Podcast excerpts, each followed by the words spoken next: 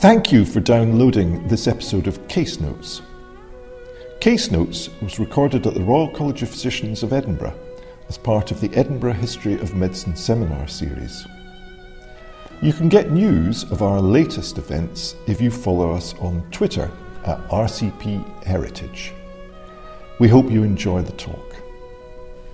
Oh, ladies and gentlemen, I, I do keep apologising, but I am neither a medic nor a historian. I have a face for radio. I should never be on television. And, and you have been so kind in asking me so many times would I do this, and I have felt so uncomfortable and such a fish out of water. But Ian and Gail just wouldn't let me go. So if it's really bad, I am so sorry. It's their fault.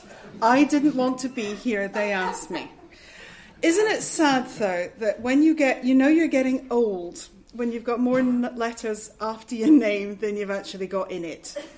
And, and there comes a point where a lot of them seem to come free with a pint of milk. Not all of them, I hasten to add. Some of them we did work for, but others are, are just very kind.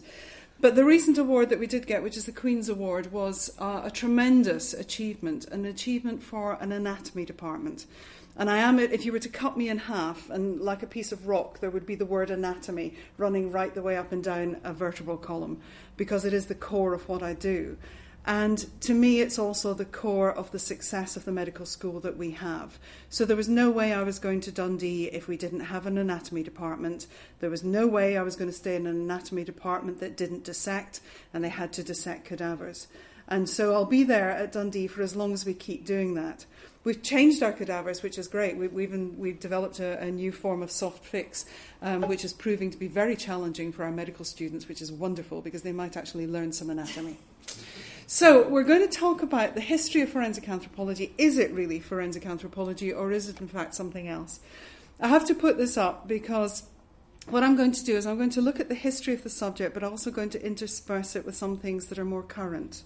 So there are some images in here that are not very comfortable, but I know as an audience, this I'm sure will not phase you in the least. But health and safety require me to do this. The reason that these images are here are not in any way to to form a, an entertainment. It's really about an education and it's about showing why it applies. So there is nothing gratuitous in here. There is nothing that you probably haven't seen much worse on the nine o'clock news. But at the end of the day, just in case there are any sensitivities, um, it's certainly not my intention to offend. Everybody likes a definition. I happen to think, being an anatomist, that all medics are just applied anatomists anyway, especially surgeons. Um, anatomy is at the core of what we do. And in terms of defining forensic anthropology, I happen to feel that anatomy is at the core of that. These subjects are so closely intertwined and interlinked, almost to try and give them a definition is by itself causing an artificial boundary and an artificial barrier. But if you think of forensic anthropology, you might think of that dreadful television series, which I hated every single moment of, may I say, and will never ever do again. Is that this might be one of the sort of classic definitions of what people think we do for a living. But the, the misconception is that everything is about bone, because so much more of what we do today is about the living and about the flesh as much as it is about those individuals who are just at the skeletal level. So we may be involved in a case, for example, at Heathrow, where somebody comes into Heathrow with false papers. And when they're picked up with these false papers, their automatic stance will be, I'm 17. They might look like they're 104, but they will claim to be 17. And the reason they'll claim to be 17 is because of the international rights of the human child that says that if you claim to be a child, then you have the rights and the protections that are given to a child. And it then becomes the responsibility of the local authority or the court or whomsoever it may be to either confirm that the individual is a child or to confirm otherwise. And so we might become involved in age estimation in the living, which is an incredibly inaccurate thing to do, but something that unfortunately the courts sometimes request us to have some involvement with. It may be that we have a mass fatality event and a recent mass fatality event, so we're not necessarily looking at skeletal remains. So our team were on standby for the Kenyan disaster uh, with the mall where we had the explosions and the fires. Because part of our job, being anatomists at the core, is that we can identify fragments. They don't have to be bone. We're just as happy with muscle masses, fascial planes, neurovascular bundles, anything that requires a pattern that we can, in fact, place it within the human body. And a lot of the work that we also do within our department is about identifying the living from photographs. So we've been undertaking recently a, a method of identification largely associated with hand anatomy, um, which has been incredibly useful and helpful in the prosecution of individuals um, for child sexual abuses. So, when an individual is abusing a child and they take a photograph of it, a part of their anatomy may appear within that photograph. And our job is to be able to say what is the likelihood, what is the probability that the hand that is included in this image belongs to the suspect. And at present, what we have are um, two life sentences and 92 years of incarceration that have resulted from the research that we've been doing. Um, what we also find is that in these cases, about 82% of the cases that come to us in that regard end up in a change of plea. And that's an incredibly powerful thing for the courts. It saves a tremendous amount of money, but also does is it means that the victim now no longer has to go into court and give evidence. So there's a huge social benefit to it as well. So I don't really want you, you know, lurking away in the misconception that all we're going to look at are some dry and dusty old bones. We actually like what hangs off the bones as well. So we might be happier perhaps with this form of a definition. But when you place other words in the definition, you end up having to define those other words as well. So that if forensic anthropology is the application of the science of physical anthropology, we have to start thinking about what is physical anthropology. Where, where is the core? Where is the history of the discipline? Because the history of the discipline will very much guide and lead where we currently sit within a society and within our own field. If you go back and you look at where the physical anthropologists really were working, we can go back as far in time as you like in terms of the definition of what is a physical anthropologist. We can make Galen into a physical anthropologist if we so choose, because the definition is fundamentally so broad. And it is about the study of the human and the way in which the human presents, not necessarily just physically, which is the physical side, but the other side of anthropology that might be cultural anthropology, linguistic anthropology, religious anthropology, so many anthropologies you couldn't shake a stick at them. And it means that these boundaries do become just a little bit blurred. But we have an incredible pedigree when it comes to physical anthropology, this identification of the human, which is so very firmly embedded not surprisingly within the anatomy laboratories, because that's where we understand what the human looks like outside and inside, how it varies from one person to another. And if we understand how it varies from one person to another, what the incidence of those variations are, then we start to get to a point of a discrimination, a potential identification of an individual, and then a statistical probability. So it isn't a great leap, if you like, to go from the early dissecting rooms into the sort of modern field of forensic anthropology. There is a very, very logical way in which it can progress. Certainly, when we look at where we have that crossover occurring into something that we would for the first time be happy to recognize as forensic anthropology. That says taking those variations, those things about the human that we know, and taking them into the courtroom. Relies us on, on us having good records, if you like, from the courtroom that says that somebody came in and talked about this thing. We didn't call it forensic anthropology at the time, but there was no doubt that probably the first really identifiable court case that used the experience and expertise of an anatomist in the courtroom for the purposes of identity occurred with a Harvard anatomist. And it was occurring around the, the late 1800s. When forensic anthropology as a discipline came into the UK, and by that I mean a discipline that was recognised because it was going on, we were helping the police with their investigations, as they would say, but not being recognised as a named discipline. So when the first um, training course came into the UK in terms of forensic anthropology, not surprisingly, it was in an anatomy department, an anatomy department associated with a medical school. But it's in a very much later time period, 1987, before we really have forensic anthropology in the UK starting to define itself as a discipline. So, you know, if we were to look at this in terms of the history of man, we're barely in the neonatal ward at this stage. It's very, very early stages within the UK. But unfortunately for us, it's something that, that has a high profile. And we're aware that when you have that profile, there is nowhere. I've been in the world in some very dangerous places. I've been in Iraq and Afghanistan, and there is nowhere in the world more hostile than a Scottish court, quite frankly. The Scottish courts are probably one of the most scary places for any form of an expert. Um, they will attempt in any way that they can to discredit you because that's what they believe their job is to do. And you will go into court with one side believing you are the world's leading expert in something, and the other side's job is to prove that you are the world's biggest idiot.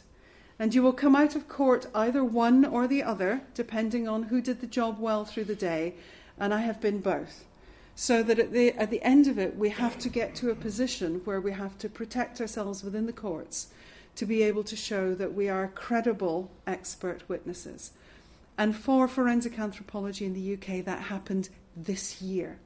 So that's how recent this is.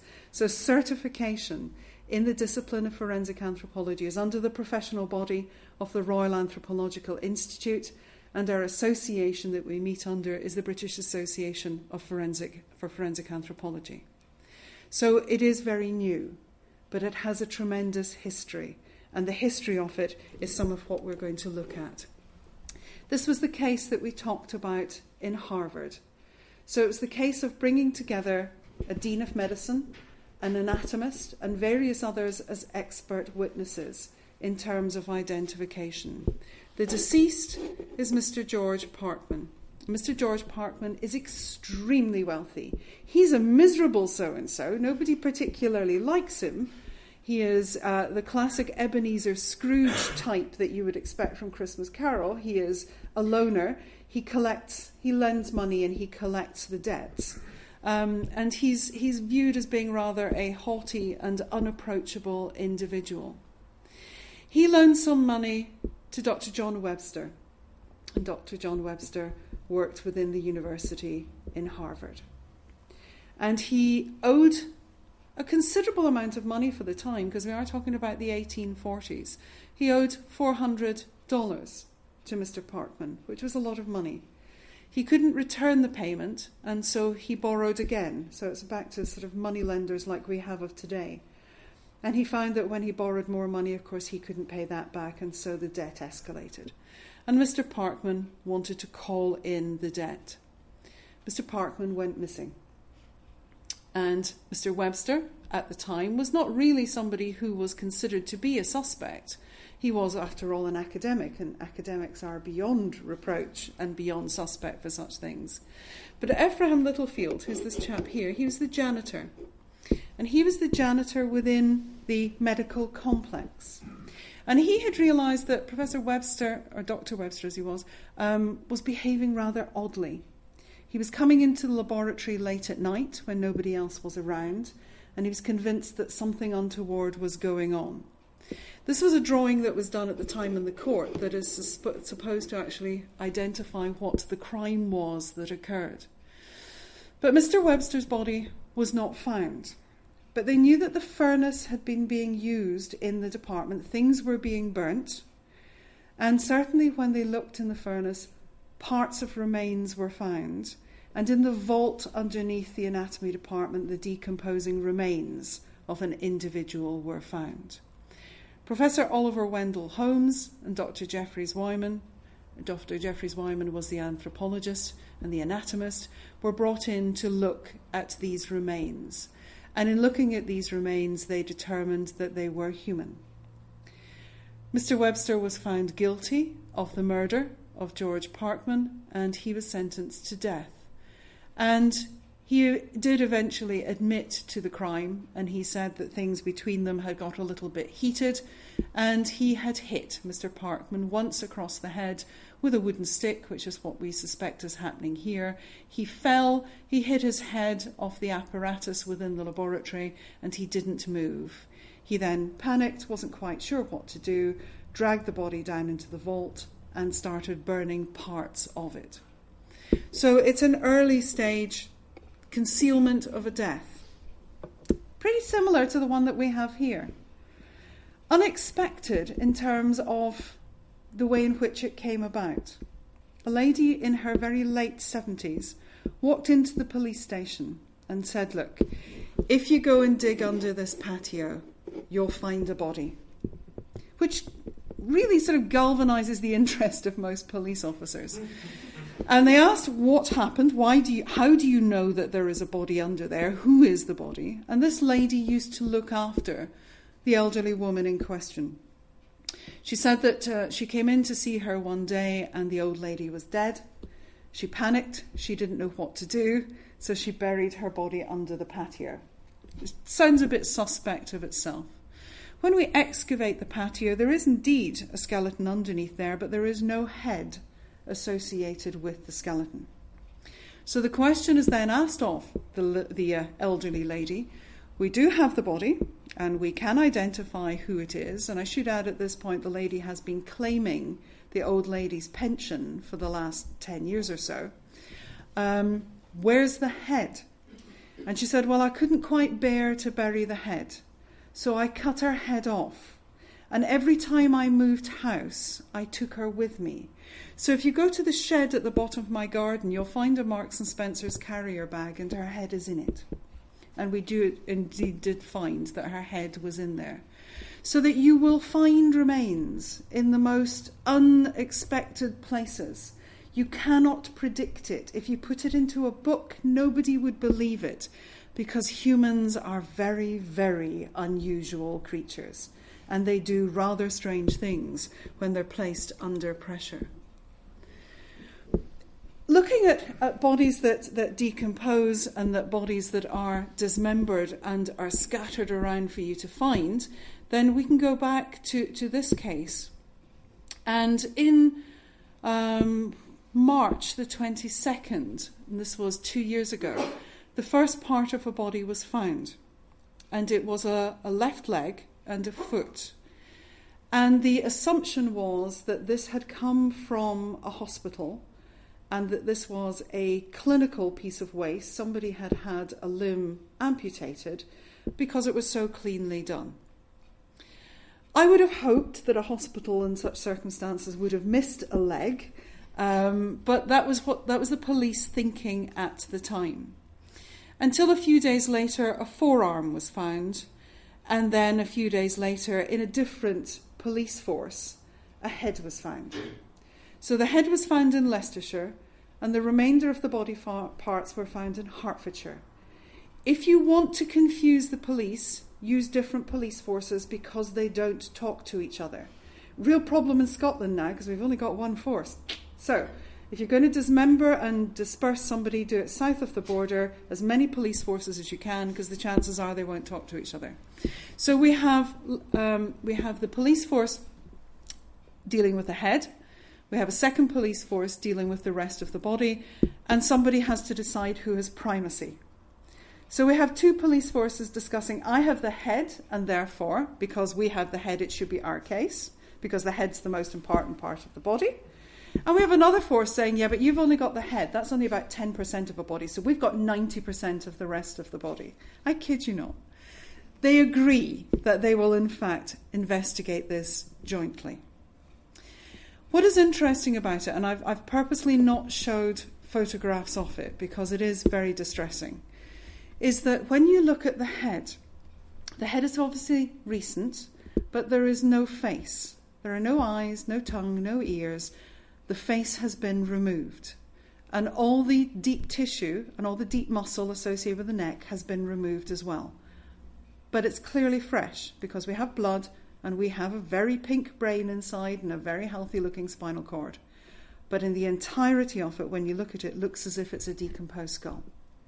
The pathologist, bless the cotton socks, said this is animal activity. Now, I don't know what your experience is of animals, but whilst they might chew on remains, they're not really very good at removing eyes and removing tongues and removing ears, and especially not when we find cut marks on the skull, which is a clear indication of a sharp implement. And under those conditions, your average dog and cat hasn't quite developed the dexterity yet to be able to do that. So we were quite convinced that what we had was someone who had removed the face on purpose for uh, the purposes of uh, concealing identity. But what we had around the rest of the bodies was the most amazing skill in terms of dismemberment. If you try to take somebody's head off, it's very difficult to do because the cervical vertebrae overlap. So if you want to take the head off cleanly with a single blade, you would do it from the front. You'd remove the pharynx, you'd come down the intervertebral discs till you find the space. You can cut horizontally between them and then snap the neck. So, with simply just one sharp blade, you can remove the head. That was what happened in this case. What also happened was that um, both hips had been disarticulated. So, cuts through all the soft tissue, cuts through the acetabular labrum, remove the ligament to the head of the femur, and as you well know, out pops the two limbs.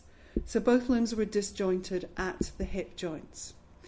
Both wrists were one single cut through the radiocarpal joint.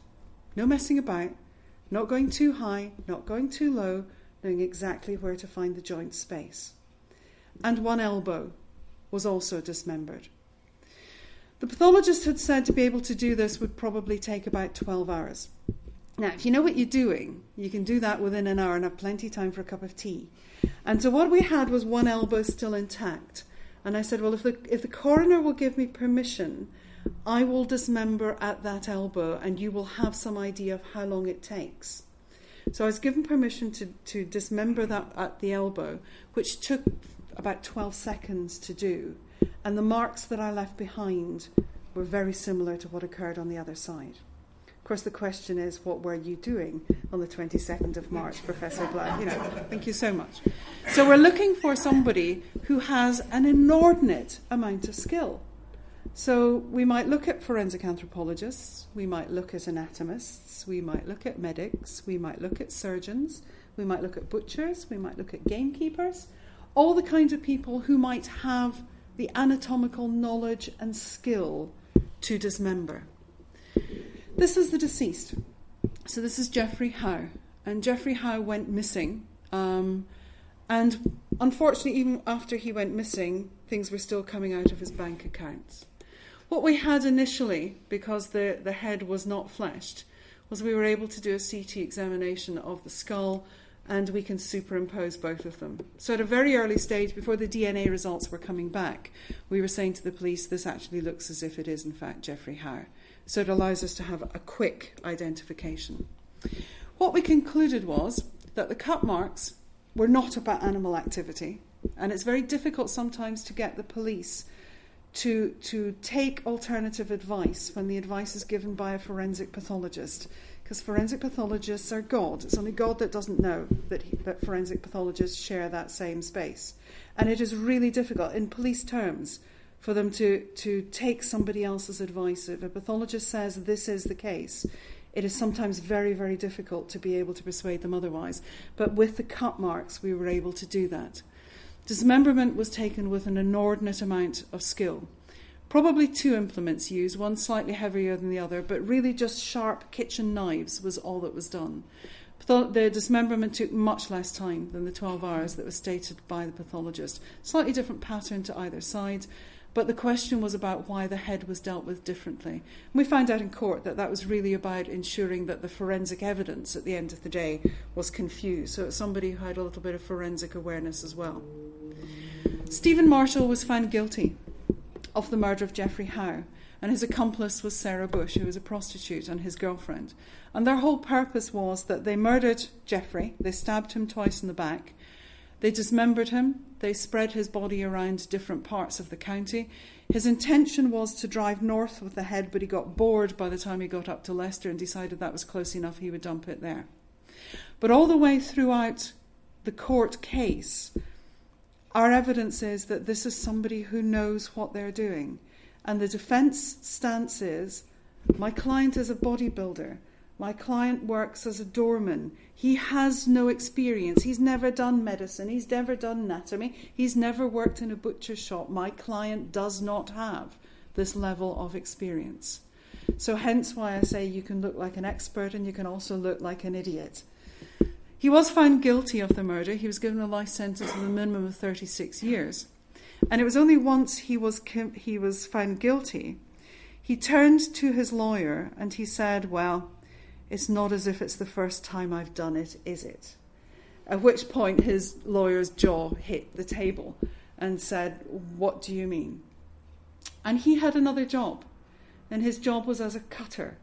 And a cutter are people who are employed by the London drug gangs. So that when you are finished with someone and you murder them, you take them round the back door of the nightclub, and the cutter does exactly what it says on the tin. They cut the body into pieces. And he had learnt his trade as a cutter for a London gang. So he had done several of these. What he wasn't was the other half of the partnership, which is called a dumper. So there's a cutter and a dumper. And he was not prepared to spend the money to give to someone else to go and dump the remains. If he had done, of course, we may never have found them. But because he wasn't a dumper, he put the body parts in places that were easily found by members of the public. The only parts we haven't found are the hands, and the hands we believe are buried in Epping Forest somewhere, so they could be anywhere, because that Epping Forest is known as the graveyard for the London drug gangs. So lots and lots of bodies buried around Epping Forest.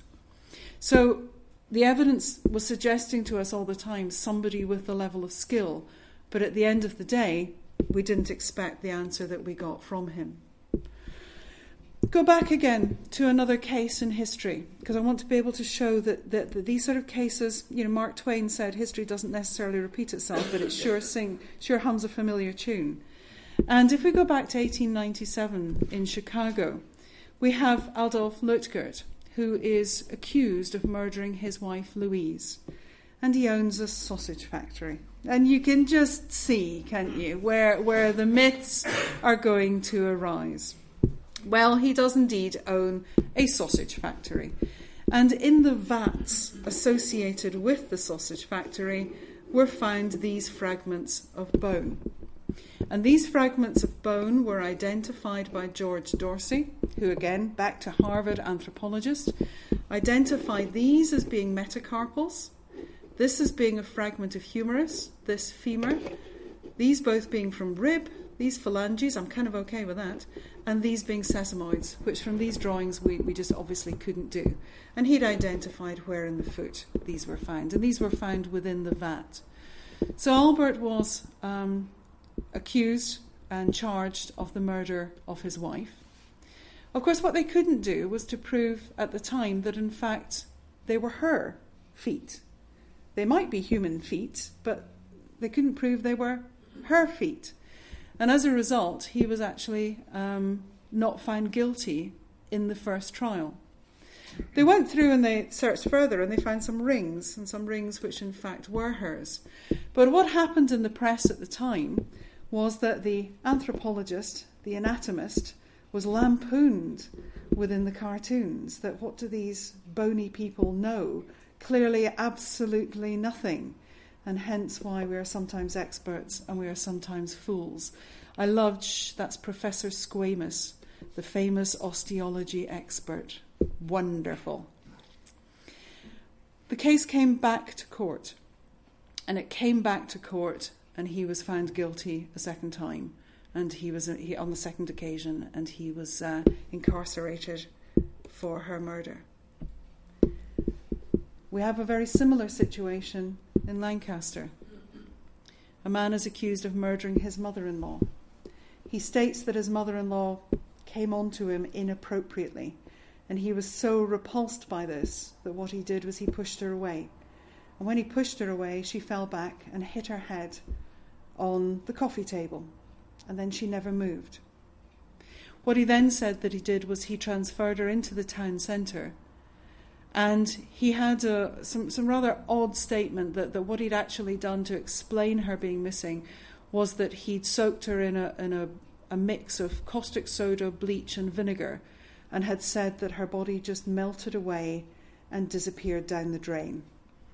Too many episodes of watching CSI. You know, you know as well as I do that if you put a body into bleach and vinegar and caustic soda, it doesn't melt away and it's not going to go down the drain. The complicating factor, of course, is the fact that he owns a kebab shop. And you cannot make this stuff up. We might have a sausage factory in the 1800s, but we have the kebab shop in the current day. There is no doubt that her body, at some point or another, was within the premises because her DNA is found, her blood is found, um, both on utensils and on surfaces within within the, the kebab shop, where she is noted not to have gone because she was the mother-in-law, so she didn't frequent it. He was convicted of her murder. It was a, a fairly sensational trial, as you can imagine, because you know, you have to close down the kebab shop for obvious reasons. There is no evidence that she ever went into any of the products associated with the shop. No evidence at all. But of course, it becomes the urban myth associated with it. He was given a life sentence, and his brother um, was also convicted of helping to dispose of her body. We've never found the body. So it's one of the rare cases where there is a conviction for murder um, in the absence of a body, and she has never been found. So history does mimic itself. Um, in 2004, Margaret Gardner was last seen alive in Helensburgh. Her husband is John Gardner. John was in the Merchant Navy, and he decided that there were going to be many schemes at which he was going to become rich quickly. And his latest one was that he was going to build kitchens for a living. And Margaret said, No more, absolutely no more of this nonsense. We're not having any more bank loans. Margaret received a phone call at work to say, that, that form you signed in the bank this morning for the bank loan, we've got a problem with it. She said, You're darned right, we have a problem with it because I wasn't in the bank this morning. And what had happened was that John had got someone to pose as Margaret to go into the bank and sign for a bank loan. Margaret went home absolutely furious, going to throw him out on his ear, and it was the last time that she was last she was seen alive.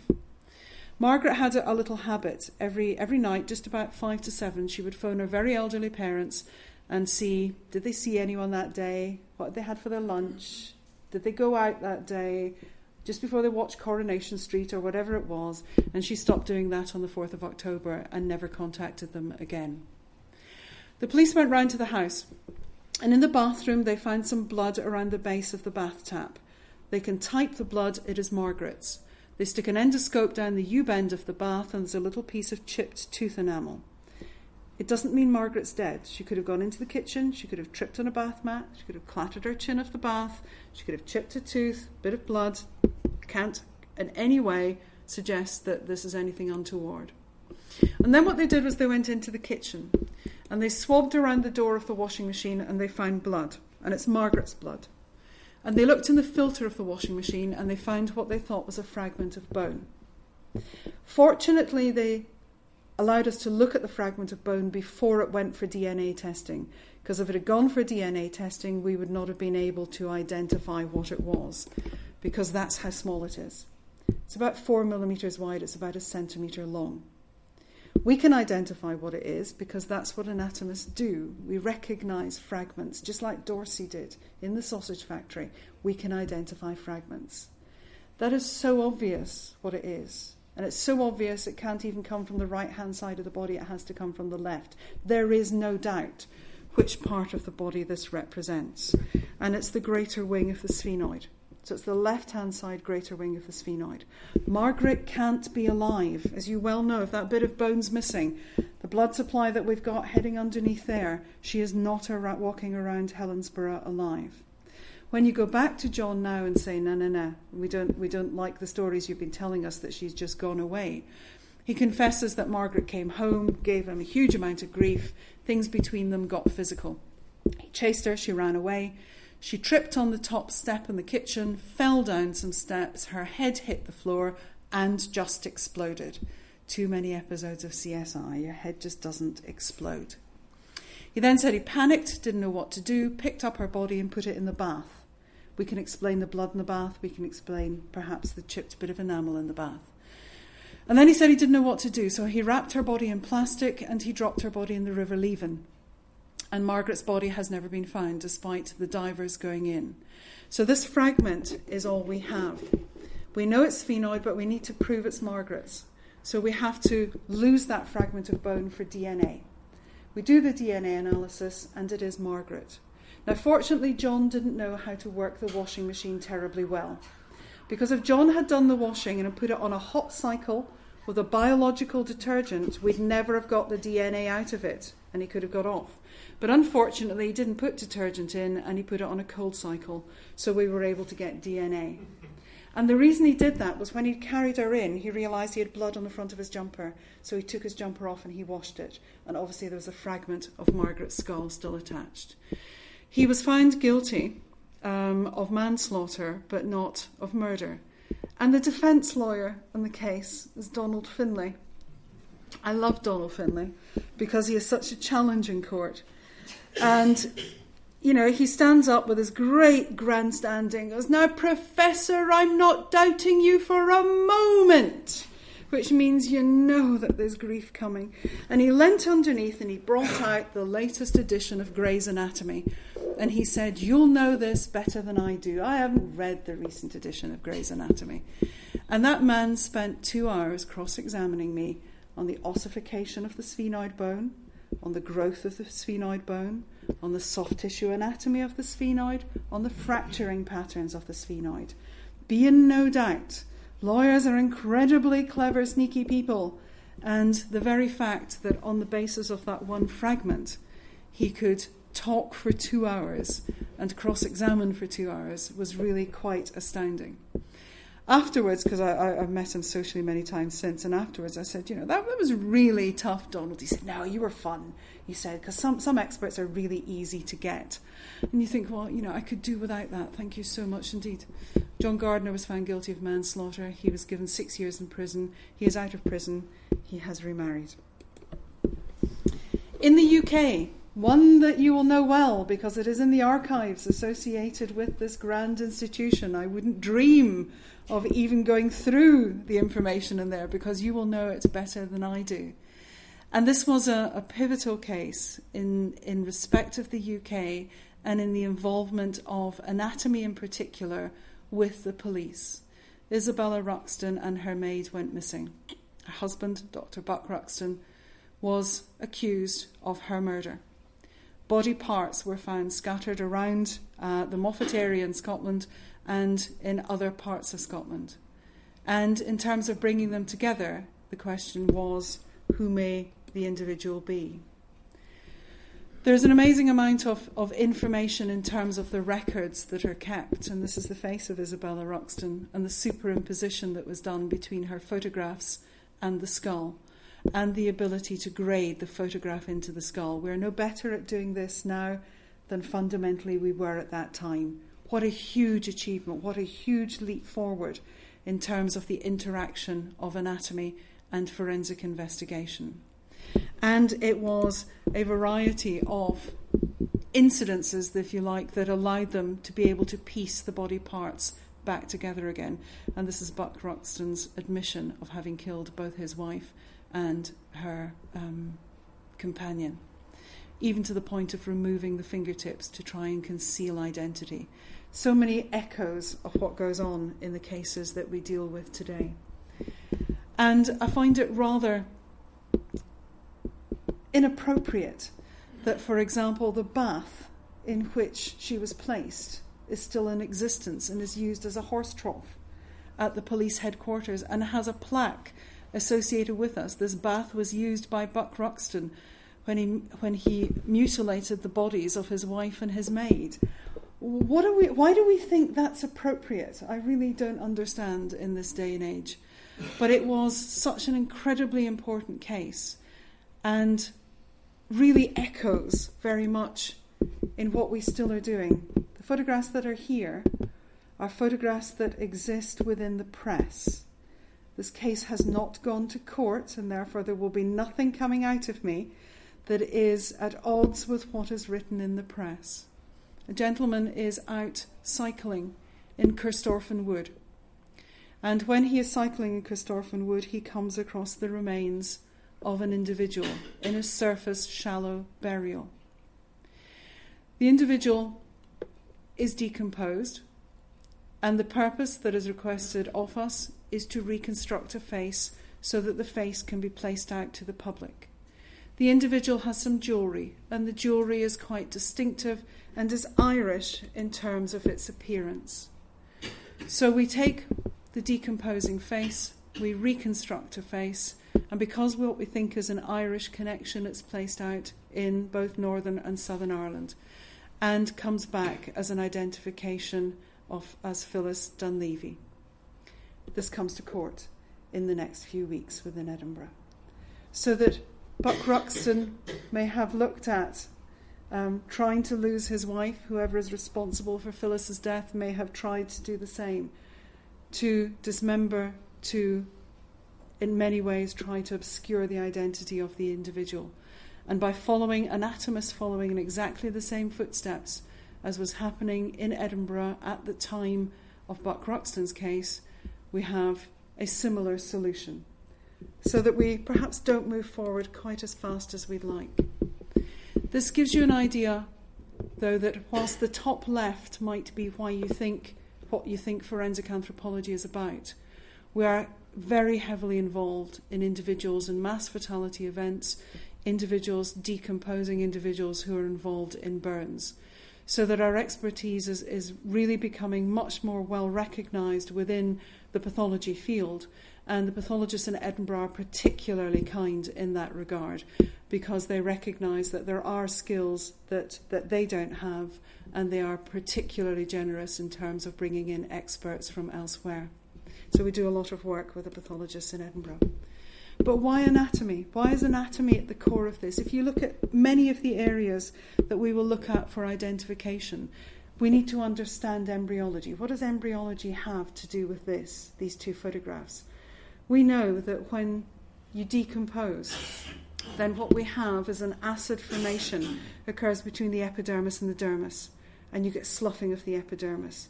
If you slough off the epidermis, you're left with a dermal fingerprint. So that we know that we're not looking at an epidermal fingerprint, we're looking at a dermal fingerprint. We know why it's sloughed away. We also know that if we have a burn victim, if we can remove that outer layer, if we can remove the epidermis, then we are more likely to find tattooing much clearer because we'll be down to the dermal layer. So, by understanding how a body forms, you can also reverse engineer it and understand how the body decomposes. So, embryology and the understanding of embryology forms a big part of what we do. Histology forms a big part of our understanding. So, for example, the image on the right is a lymph node. And we will know by looking at that lymph node what are, what are the dark patterns within there. The dark patterns within there are tattooings. So that when you have a tattoo that's placed in the skin. The macromolecules, some of them break down, they're taken up in the lymphatic system. The lymph nodes sitting like a lovely little sink trap up the top in your armpits or in your groin collect all these macromolecules of dye. So we can look at these macromolecules, we can identify what the colours may be. So we can't tell you what the tattoo looked like, but we can tell you that it's just a green or black coloured dye. Or we can tell you there's red coloration in there, or there's green coloration in there and that may become useful, especially when people try to obscure identity. And tattoos are terribly useful things for identification purposes. And comparative anatomy, we, we, get probably three to four hundred cases come in every year from the police forces to say, what is it? And usually it's because it's been found on the beach and it's a seal flipper, or it's in someone's you know pet dog in the garden or cat in the garden or whatever it may be but every now and again it isn't. And we have to be just as comfortable in looking at the anatomy of all animal groups as much as humans and being able to identify what that is. Which is? Where did you learn your anatomy a long time ago. There's no excuse. No excuse. Anatomy lives forever. What is that? It's nothing to do with the middle ear. It's nothing to do with a, a larynx. Is it? No. It's the left half neural arch of the third thoracic vertebrae of a, human, of a human newborn baby. And the reason we need to know which one it is is you can see the cut marks where the knife has gone in to cut the baby into pieces. So we need to be able to identify every single fragment of the human and the non human from the point at which it forms all the way through until it reaches the adult stage. So it's not a great big sexy bits of equipment, it's just old fashioned pattern matching and knowledge. Our most experienced forensic anthropologist is Professor Louise Scheuer, and Louise is 80. And when we had the London bombing, she was the most important anthropologist that we had there because she recognizes the pattern, she's seen it before, and that's what makes it terribly important. And understanding gross anatomy when we have body parts. The London bombing was uh, 56 dead, but 1,300 body parts. So the anatomist, the forensic anthropologist that is trained as an anatomist on triage, will look at the parts that are coming in because of the neurovascular bundle position, because of the fascial planes, will say that's the top of a left thigh, that's the bottom of a right forearm. And we will be able to place that, and that starts the human jigsaw, if you like.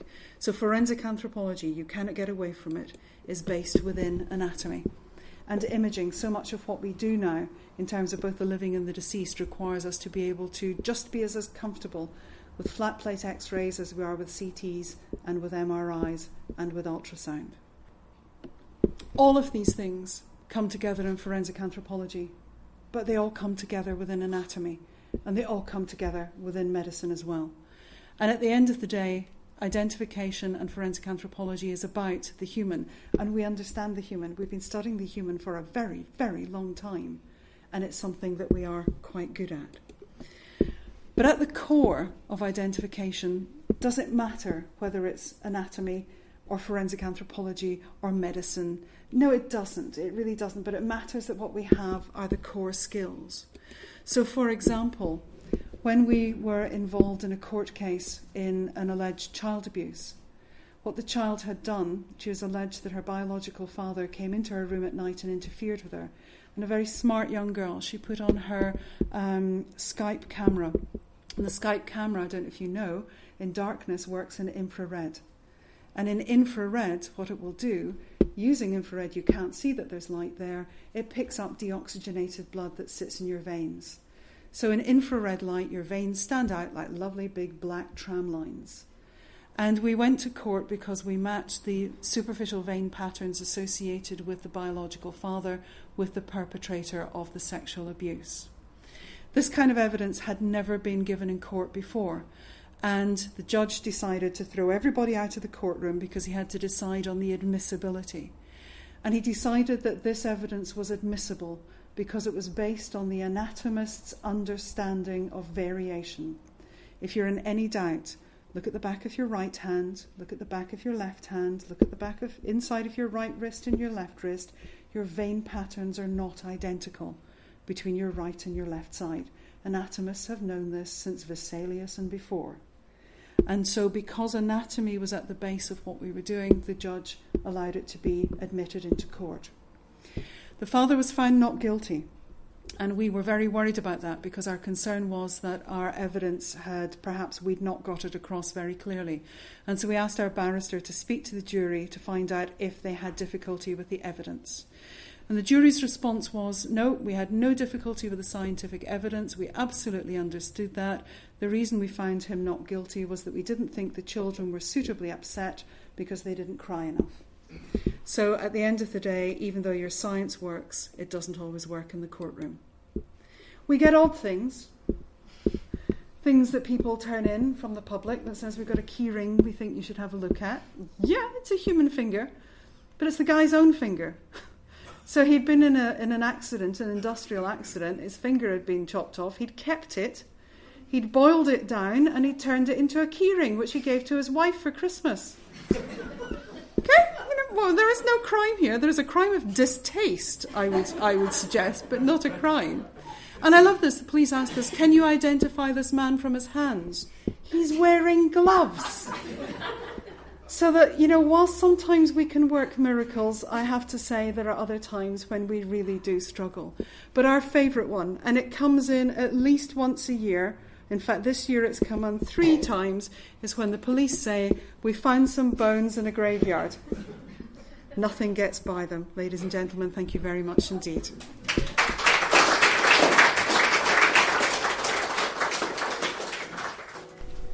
Thank you for listening to our History of Medicine lecture series, Case Notes. This podcast has been brought to you by the Royal College of Physicians of Edinburgh. We're a charity, and if you enjoyed today's show, head over to rcpe.ac.uk/heritage for more information and how to donate. Thank you.